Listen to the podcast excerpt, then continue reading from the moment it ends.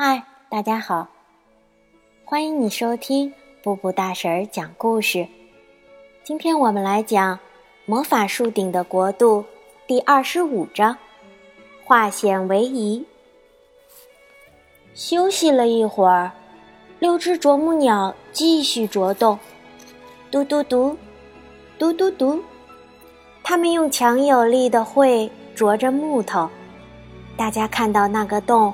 越来越大，然后一个声音从洞里飘出来，有人在唱哀伤的歌。两个水壶送给思思啦，两个平底锅留给我吧，两个盘子送给月亮脸啊。我们是如此的伤心难过。是平底锅先生，乔激动地说：“你们听到他那傻乎乎的歌了吗？他是在告诉我们，他们都在里面。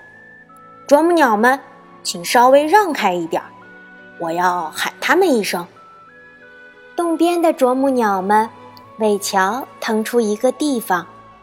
乔把头伸进洞口，大声喊道：“思思仙女、月亮脸、平底锅先生，我们来救你们了！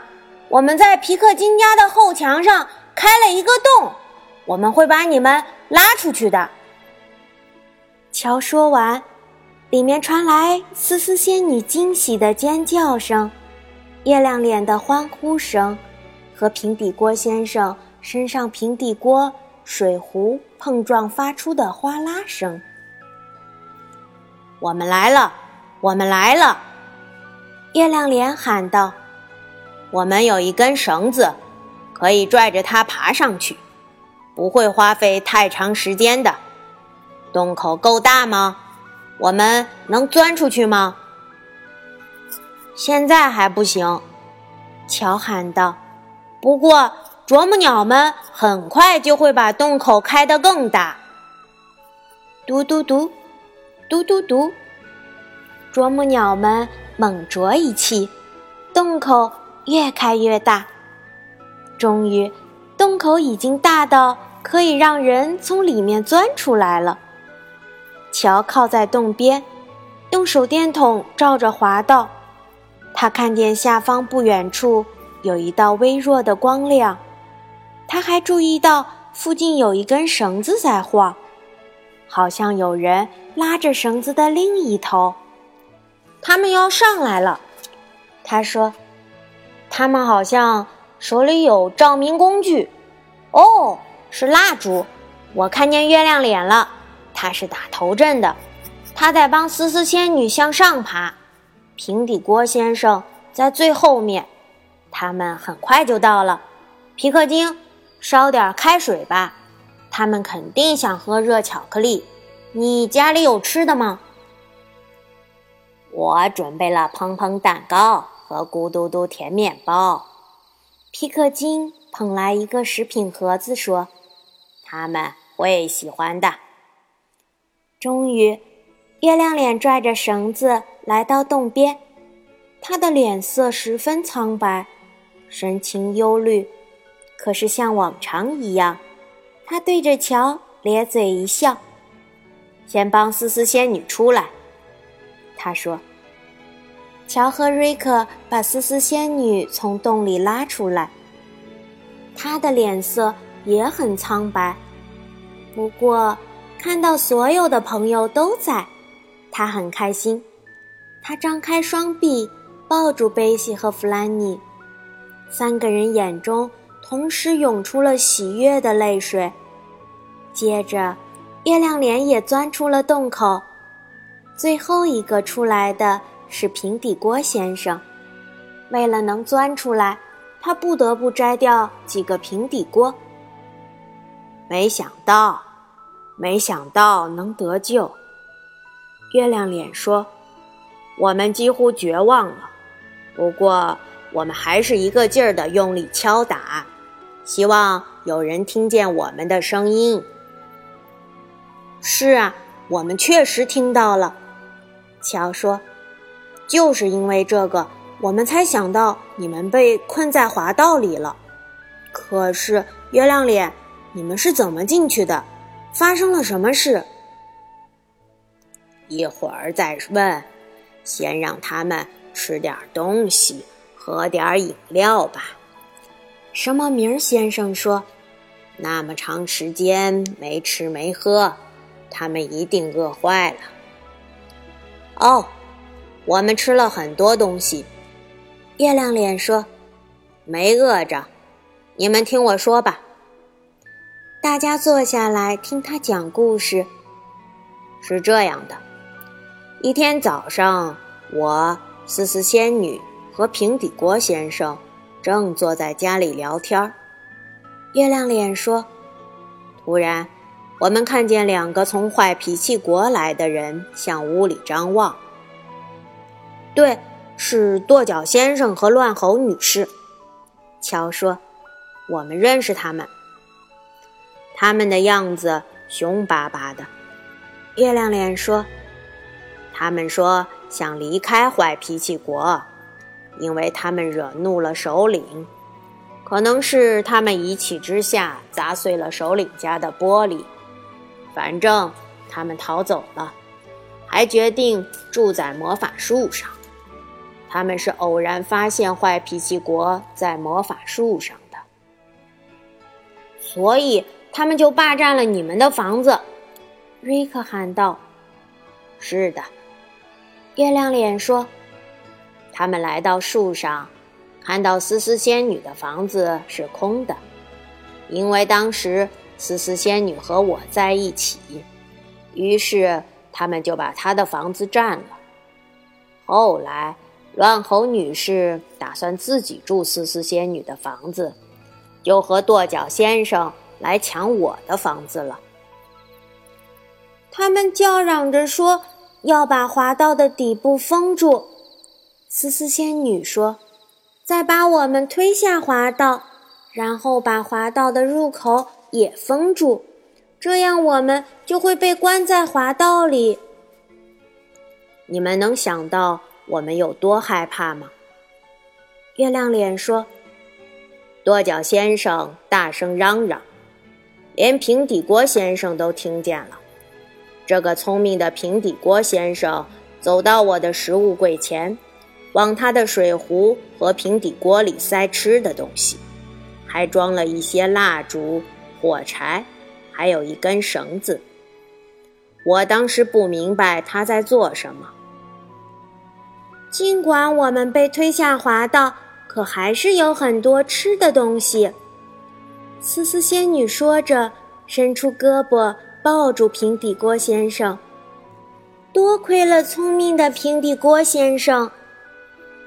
他把那根绳子固定在一个东西上，如果我们有什么需要，可以拽着绳子上下。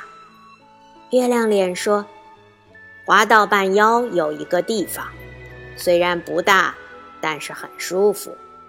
我们就坐在那儿吃东西、喝饮料，还点了根蜡烛。”后来，思思仙女想了一个主意，敲皮克金家附近的滑道。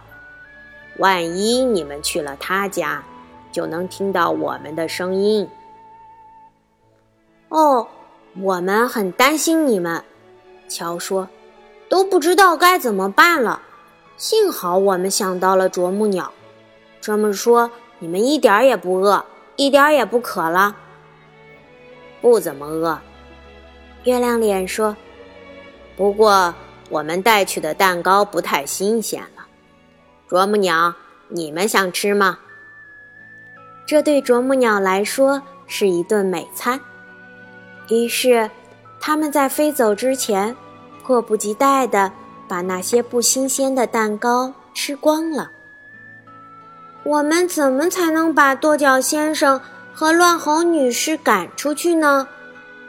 思思仙女说：“我们不能都住在皮克金家，他的房子太小了。”就在这时，他们听到树上传来了喊叫声。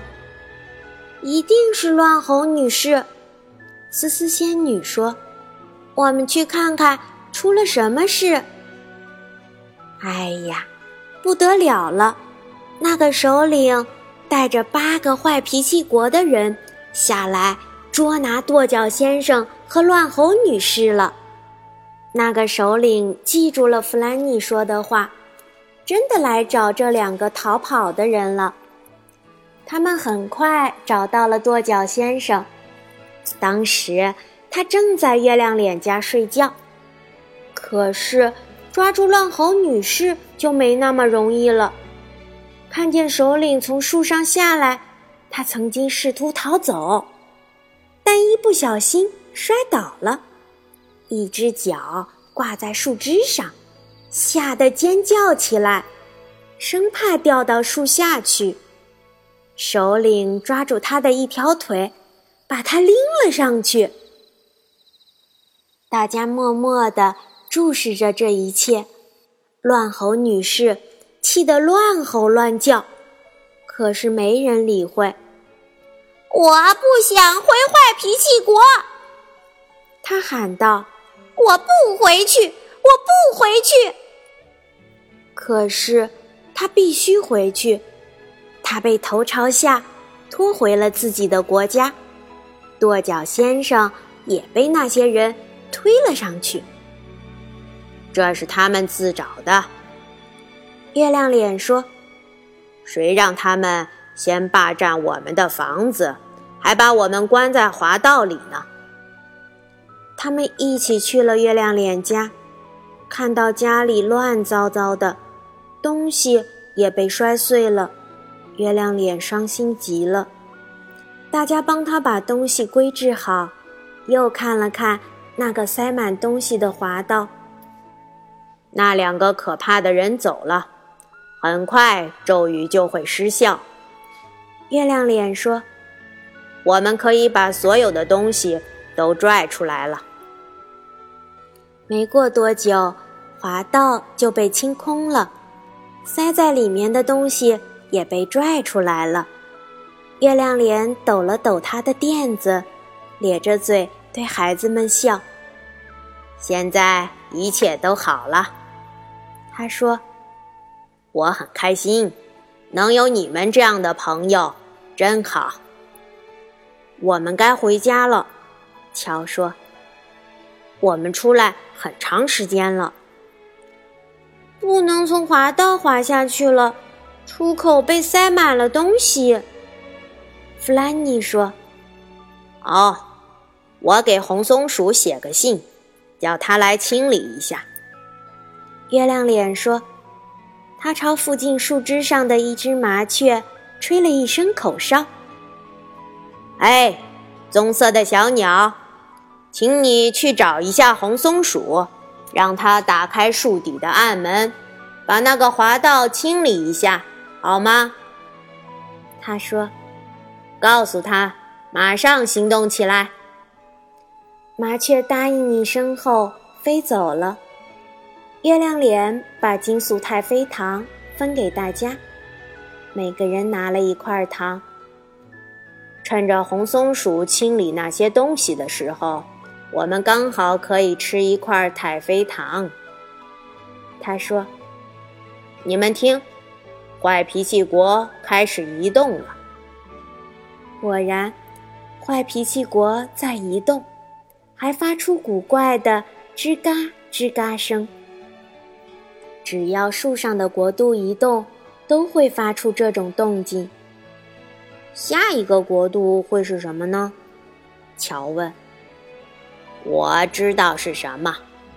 什么名先生说：“听坏脾气国的首领说，明天礼物国要来。”啊！